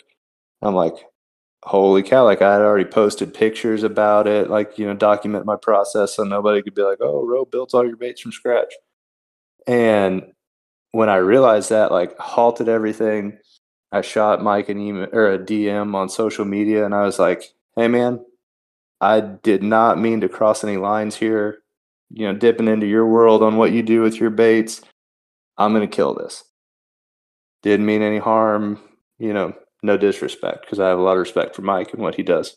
Yeah. And uh, he reached out. We talked about stuff. Been cool ever since. You know, fortunately, I've had the opportunity to talk in depth about swim baits with him a number of times. Like, was it right, wrong, indifferent? You know, maybe debatable, but I felt like I did the right thing to make myself sleep at night. And I think I gained some respect from Mike. So Yeah, man. fast and that forward, then that's what made me move to resin. Hmm. and that just goes to show that you know whether whether Mike had seen it before or not, you you were like, okay, like I I can't stand for this. Like I need to make No. sure that he knows that I wasn't blatantly doing something or I wasn't you know heavily drawing inspiration from him. You know, like uh, there's there's some big there's some big big bait companies, conventional, not even necessarily swim baits that uh, that very recently have taken very heavy um, inspiration from swim Yeah. baits in the community. So lame. You've got all the resources in the world and you are going to rip somebody else's stuff off. and uh yeah um that company is definitely not that's definitely not n- new to that company. They've done it a couple times. No? and uh yeah we'll we'll just leave it at that. Everybody knows who we're talking about. But it was it's very cool that you reached out to mike. You're like dude i'm sorry. I'm, I'm not doing it anymore. And it, it's, i mean i guess realistically it might have been like a, a, a surprise blessing that that you that Jake had said something. You're like, okay, well, I'll just I'll turn it into a resin. And did you think that you were going to make it into a glide bait, or did you think you were going to make it into a swimmer at that point? Uh, I wanted to do a glide um, just to add it to my arsenal. Like I said, when I started messing with some shad profile glides that I've built uh, over the years, goes back to like my home lake here. One of those prototypes swam it back, and you know, like I said, I've been either lived on or around this lake for almost my entire life. And uh, on one of the wider gliding pattern baits that I've built on that shad kind of platform, when it swam in, there were probably 50 to 75 bass of various sizes that came in with it watching it. Hmm. And I'd never in my life seen that. So I'm like, okay, you know, like, you know, you've heard the stories about glides. You know, like at that time, you know, glides weren't too big around here. Yeah. So, and I mean, compared to other places, they're still not, but it's growing. But uh, that kind of stuck in the back of my mind, and then you know, I had had the drawing and had everything for that crappie, and I'm like, man, I really want to do something with this. Um, our lakes around here have crappie, so uh, kind of fit the forage profile. So I'm like, okay, well, maybe we can turn this into a glide and uh, go from there. Yeah, and what are the specs on? Uh, it's that's the slab, right? The slab. Yeah. Okay. What what are the specs on that? Uh, it's right around uh, five, five and a half, six inches with the tail. Um, just trying to trying to keep it kind of that uh, smaller prey crappie size. Yeah, and dude, honestly, that's like six inch. That is such a good size for like smallmouth fishing. A smallmouth Mhm. will absolutely slap a six inch bait, and then of course you'll catch a hundred largemouth on it too. That's just it's just a really good size. Like if you want to go out and catch a lot of fish and you know a handful of really good fish, six six seven inches like that sweet spot. I think. Yeah, it, uh, it kind of what was cool too was when I was developing that uh, was when I got Mega Live for my boat. Oh yeah, and literally on some of the earlier prototypes was able to see what that thing was doing at the end of a cast and correct some things. That, Where- that's you wouldn't have seen that with your rod tip in your water at the water's edge running back and forth Yeah, and has did that help you, you know, tweak the bait at all? Having being able to see it in the water, you know, on those long casts and see how the fish were reacting to it and stuff, or it, would it pretty much been perfect from the start? no i had to 100% change some things from what i saw and i had had i not had that technology i never would have seen it Dang, dude, that is so cool to hear because I feel like, you know, you can get so much out of a ten yard test tank, mm-hmm. but you know, being able to see it sixty feet out there, there's a big difference. Well, so what's crazy too? It just made you said test tank made me think of something else. So I'm listening to Cast and Crank podcast, and he uh, they're interviewing this dude named Mark, builds swim baits, whatever.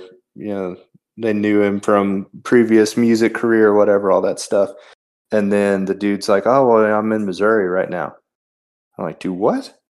So it turns out to be Mark from Bass Brains. oh yeah, So we start talking on Instagram. End up we end up chatting on the phone for a while. Um, I think initially like he had some questions. I just threw him some of my what I've experienced. Fast forward, I end up in southern Missouri during the winter months using his test tank to help dial in the glide, my crappie glide that's like sick. we're at some hole in the wall local Mexican restaurant eating lunch, like just crazy. small world, man. yep. That's so I like awesome. I think you know, I think back uh on Swim Swimbait Universe, like Manny posted something about did anybody have forward facing sonar because he wanted to check the depth of one of his multi jointed deep divers. So like he drove over here from Illinois. We went out on the boat and tied up to a dock and he bombed cast off the front of my boat trying to see what his bait was doing. Like just crazy.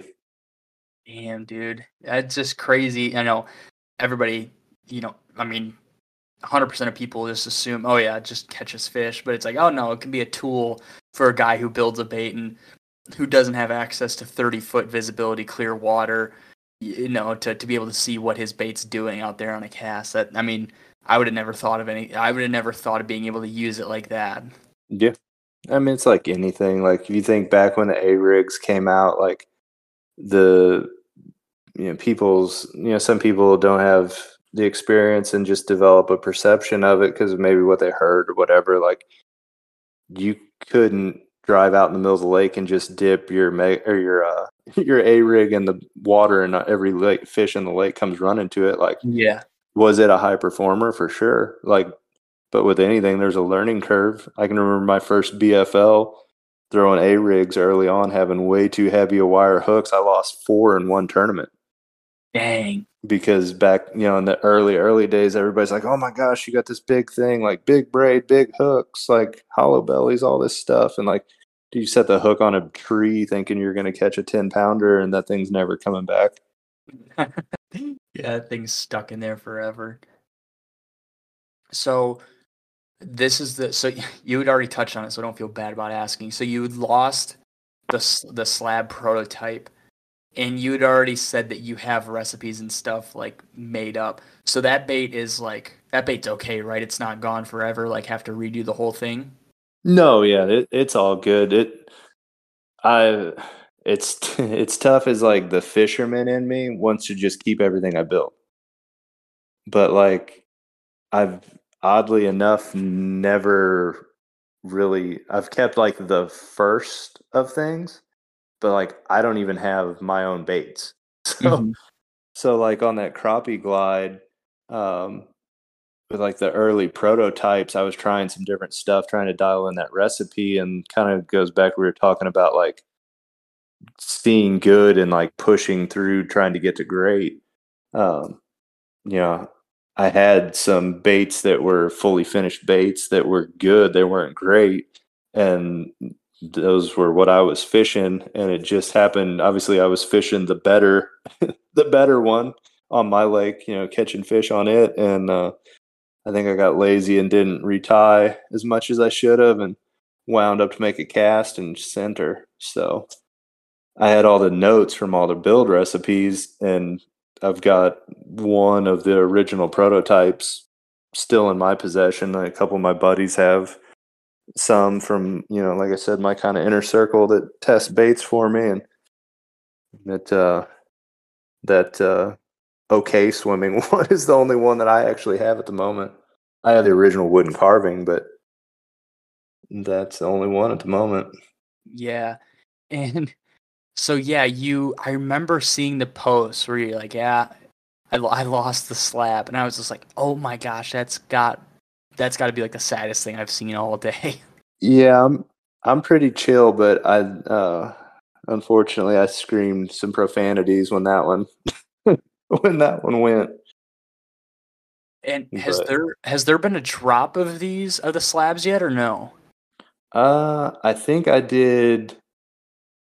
I think I did two small drops of them um, before I took my my little hiatus. Mm-hmm. So, and that's yeah, that's the thing. Like it, uh, life happens, and certain yeah. things come up, and you got to rearrange your priorities.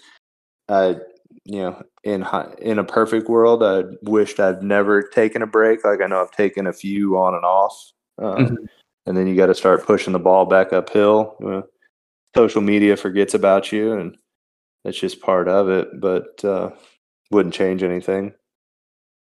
Yeah, man. It uh, it's it's kind of that thing where, and unfortunately, if you don't push the envelope and you know stay relevant or post you know two three times a week and, and make sure you stay on people's feeds and time timelines and stuff it's not hard to to be forgotten especially yeah. right now like we talked about all these builders and stuff it just it's so flooded that that people you know have a goldfish mind and you know they go a week without seeing a post or one of your baits or something and they just you know forget who you are forget that your baits are even around i i feel like yeah no, it's it's definitely it's definitely a thing, and it. Uh, but like I said, it's just part of it, and you just keep putting like uh, I mean, at least my approach, I keep trying to uh, just put out the best products I can, and just let it uh, kind of take care of itself. We gotta gotta play the game, like you said, and make your post. And sometimes it's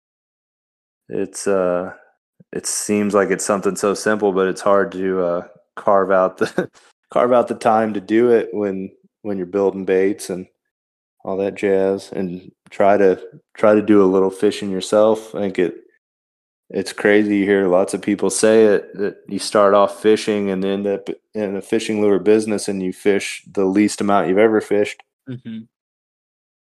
Yeah, dude, I I get to fish once or twice a week and I'm just I'm ecstatic, you know, back back in the day as if I'm 45 years old.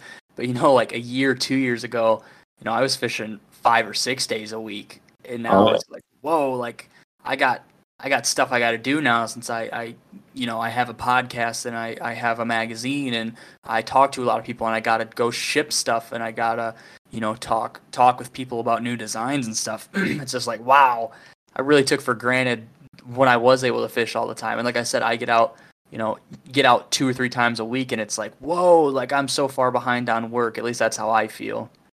yeah.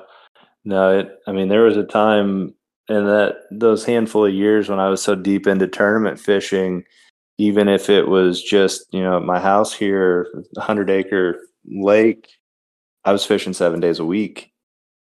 You know, there wasn't a day that I wasn't on the water. Like we would get back from travel and I would go out and fish. So yeah, damn dude. And this this is gonna be a good segue into kind of these last few questions.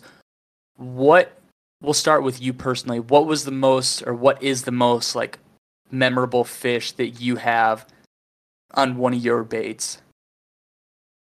Mm, the most memorable on one of mine. Or if you need to think about that, we can go like what's what's a bait or what's like a cast catcher a picture that a customer has sent to you and just kind of stuck out to you, whether it was like a pike or a cool cast to catch or something like that, if you have one of those. Yeah, I think I mean I think probably if I had to pick one to put in front of everything, I think that first soft bait fish on my original paddle tail. Yeah. Um, because like I can look at that picture and like uh, I wasn't necessarily prepared for it, but I still went. Like didn't have my ring gear with me in the boat. Like you just got drenched. Like in the picture, you can literally see like the carpet's holding water. But uh, caught that fish and that uh, I think was that one fish was all I needed to to kind of start migrating away from the tournament world. And uh, you know it's, it's just a different world. That that tournament side a lot of times is more you know the 75 rod and reel combos and all the plano boxes full of tackle and all that stuff. And i had hit the tournament scene so hard for handful of years i was looking at uh, some of the guys on social media and seeing like you know, a guy with a small garage built bait and his custom rod and chasing an experience chasing fish, you know, it it was just a a transition from the tournament world. So I'd probably say that first that first paddle tail swim bait bite on my own first creation is probably that one. Yeah, I feel like that. I mean, the first fish you catch on something that you make yourself is probably close to the most memorable, unless you know somebody it's like you're to catch you know a double digit on one of your baits. I feel like it's probably hard to to surpass that first core memory of, of your own lure catching you a fish. Yeah. Um, as far as customers go, I mean, I don't want to downplay like it doesn't matter what it is. If somebody's out there fishing you know, choosing to tie on one of my baits and fish it. Like I'm all about it. Um, but like kind of we talked about before, uh, you know, Jose on Swimbait Universe being one of the first guys to really speak up, you know, obviously helped out tremendously. Um, you know, Johnny Ellis caught a big fish on you know, on the duck that he got, and mm-hmm. uh, you know, I owe, I owe a lot to Johnny too because after that, uh, not too long after that, I went to the first my first uh, gathering uh, in the fall, and you know, I can't tell you how many guys came up to me and said, "Hey, Johnny sent me over here." So definitely owe a lot to owe a lot to that too. Yeah. What what year were you at the gathering? Ooh. The third year? So two years ago? 2020, 2021, something like that. I'm trying to think. It, I, I was, uh, I've missed one or two years. I can't remember. I think I've missed one. Yeah, I've missed third year, so that would have been 2021, I think. Yeah, I think that might have been it. That was uh that was literally the start of my family challenges. Mm-hmm. mm-hmm. So um, that uh, made the next couple a little more challenging to get to. yeah, and then uh, what was I gonna say? Um, oh, what is if if you uh, care to talk about it? What's a bait that you're kind of working on right now that you're super excited about, but it's kind of taking the back burner? Because I mean, you're working. It sounds like you're working on the duckling, the mother ducker, and then you know you just, I mean you don't have a prototype slab anymore, so you probably got to make a couple a couple more of those for yourself. Is there anything else that you've kind of sketched out and that you want to move forward with, or is is it just kind of all hands on deck to to get this stuff wrapped up for now before you start another another new thing? Well, kind of like I talked about before, for for me, I like the creation side more than actually being in like the lure business. So for me, and kind of coming off of that break I took, like I'm trying to make sure that I enjoy what I'm doing. Um, for me, you know, a little bit of time, you know, that we have, I'm trying to make sure I'm aware of how I'm spending it. So um, I've got I've got the duckling and that three and a half that I'm excited to get because it's uh, the smaller baits apply to more people.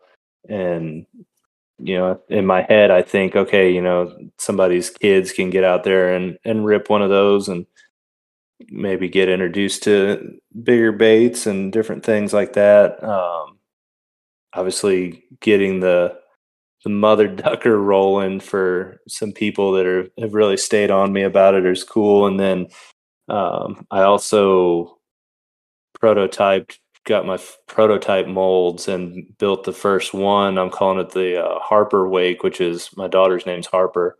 Mm-hmm. So um, just built the first one of those not too long ago. Took it out on the water and caught a couple fish on the the first prototype, first swim. So that thing, like I said, my daughter's four and she's starting to. She said, you know, Daddy, I want to fish our lures, and I'm like, well, man, what can I make that I don't have to worry too much about her imparting the right action, and you know, kind of fits the rods that she can fish with right now. I mean, she's she's not uh, on the big rods yet. I know I see some people got their kids on big rods, ripping bigger baits, which is cool, but trying to build something for her. So again, kind of like back on the wake mouse thing, I'm like, okay, well, if, if I just build a smaller wake, smaller profile wake, I can bomb that thing out across a point and just hand it to her and she can reel it in and she's probably going to get yeah. bit.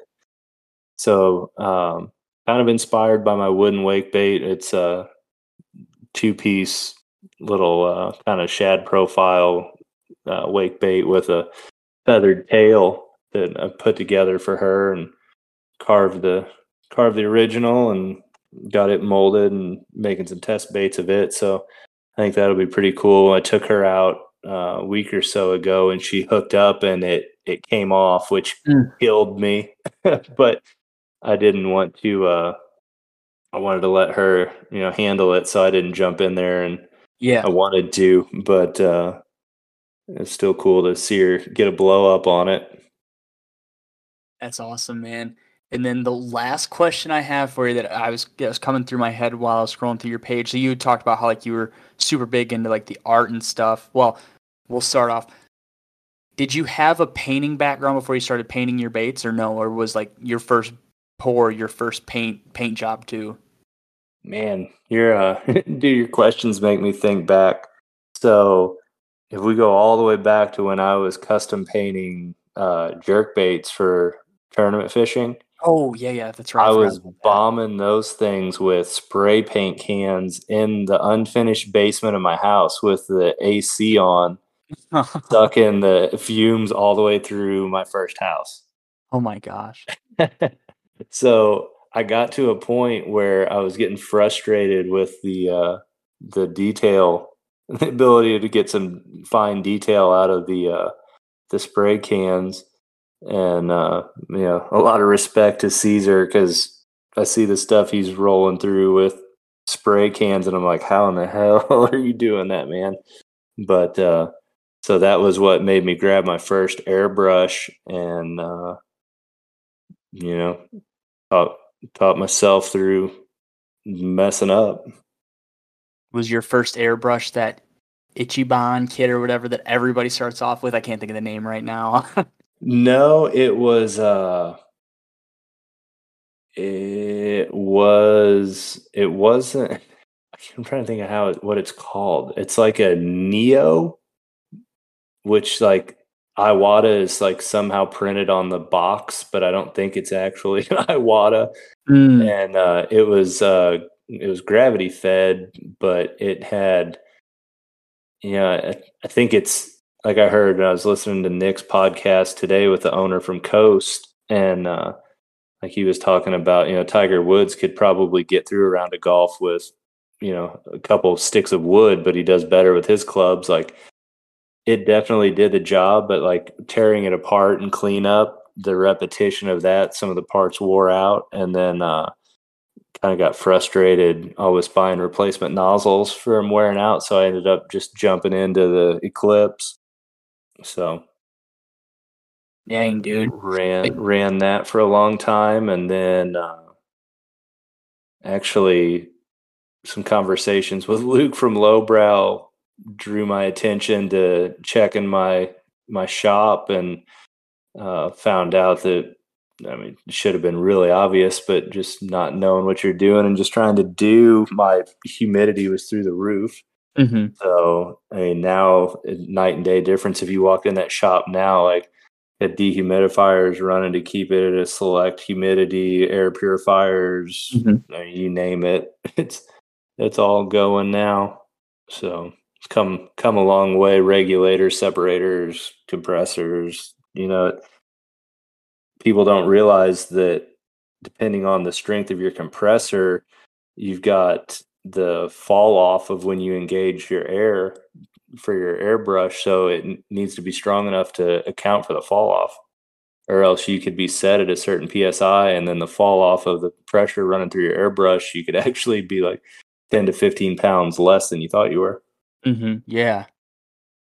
Damn, dude. I guess people people don't realize what it goes into to kind of set up a very um effective shop as far as like so your paint's not falling off the bait after three casts or so your resin doesn't have a bunch of uh you know a bunch of moisture in it or what have you Yep. whatnot Yeah, I mean stuff goes bad too. You know, that's depending on the volume, you know, your container micro balloons over too long a time can absorb moisture and becomes less effective. Like there's lots of stuff that can happen. Yeah, dude, it's uh it, it's a process and like like like we said people people undermine it. They don't think about all this stuff that you guys have to, all the hoops that you have to jump through to make sure that your stuff comes out as like good as it can and as precise as it is every time. Yeah, it's it's a lot for sure. Oh man, it's it's interesting. But so this was a question I was going to ask before I asked about the painting. Um, just scrolling through your page, dude, you've got some just absolute awesome artwork. Did so the the one that first caught my eye because it was up towards the top was the duck sauce one. That sticker is so sick. That's a that's a super badass design. Yeah, so I've been I mean, hell, like you said, time slips by. I don't even know how many years we've been doing it now, but uh Brandon or he's on the universe and he's on some different stuff, but under Yeah. Top Water Boys on Instagram and stuff like that. Uh tattoo artist, you know, in real life, not internet world. But uh man, he and I started he I'd probably drive him crazy because I'll message him like some oddball topic and we'll kind of chop it up together and he'll send me a starting point and I'll throw some more nonsense at him and he changes it up and we end up getting these landing on these sticker collaborations together and I guess he just did one uh I haven't even gotten a chance to get it into a sticker yet. I think it's just last week the Bass on Duck Crime sticker like Dude, that started. I sent him like a picture I found on the internet of a police officer arresting somebody. And I'm like, dude, what do you think about this? And he just makes it happen. That's awesome. The other one that really caught my eye is the the black duck with like it looks like a sleeping bag roll on its Mhm. back. That's a super sick logo too. I'm just I'm just looking at it. It was like something you had posted over a video, like a little thumbnail. I didn't actually see the design, but that's a really cool logo or really cool design. I like that a lot. So that was for, um, I don't even know what year it was now, but we did a, a road duck tour. Mm, and so I made a solid black duck. And man, I could I can find it somewhere, but I don't remember. That thing went like uh, month to month, went state to state around. Um, Jose had it for a minute. Johnny Ellis had it. Um, I think Wayne took it to Mexico, and everybody that had it carved their initials on it. Oh, that's cool. And so I've got it back, and I've got it in my office, and uh, yeah, I mean, it went to California. It, it, went all over. But that was Brandon did that sticker art for that road duck, kind of like you know, little traveling gypsy duck with the backpack and the sleeping bag roll. That's that's super cool. Um, I think you should redo it, and I think you should call it like the the migratory trip and start it in the spring when all like the geese and stuff start to migrate mm-hmm. back north, and then get it back in the fall and just you you hold on to it, but like do something special to it, like where people. I'm trying to think of like a like how ducks get banded. Like mm-hmm. try to think of something cool like that because that would be, I think that'd be super badass. I need I need to. I've been kicking around the idea. Like Brandon and I have done so many stickers. Like you go all the way back. Like he did uh join the triple or the uh three piece crappie was like one of the first stickers he did for me. Mm-hmm. Um, we did a wake mouse sticker. We did the duck sauce sticker. We did uh, it was called the juice. It was like in the shape of like a Sunny D bottle, but inside the bottle was like all my baits. Um, yeah, I saw that one. It's done, like you said, the the road duck one, the duck sauce one. I need to like do a run and like bring all those back because different people have different ones along the way. I've got a really good idea in my head that I'll, I'll tell you after this that I was very surprised I didn't see on your page. That just stuck like I we had started talking and we started talking about the duck and I'm like, oh my gosh, I wonder if he's ever thought about doing something like this. cool.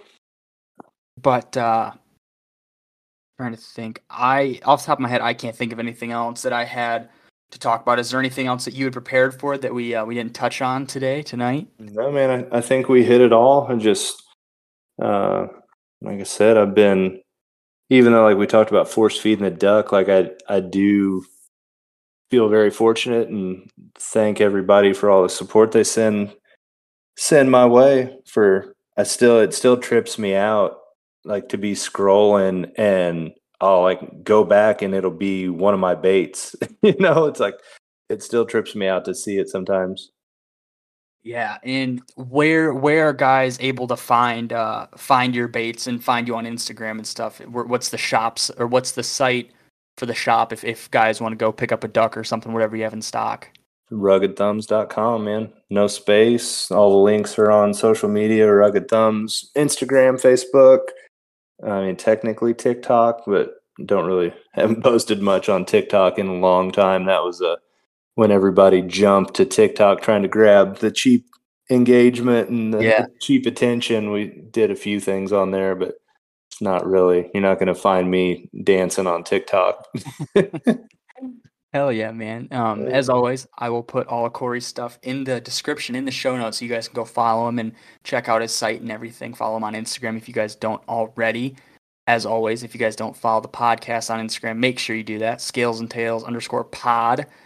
Um, when you guys are hearing this, the magazines will be all uh, the pre-order will be wrapped up, so those will be get. Oh, wait, no, you guys will be hearing this. Yeah, you know, never mind. I'm screwed up on the dates. Um, da da da da. Yeah, if there's any monthly stickers left, make sure you guys go snag one of those with uh, Mr. Jake Cooper from Cooper Baits, the uh, the Super Eights Cooper Baits uh, casino sticker, super cool design.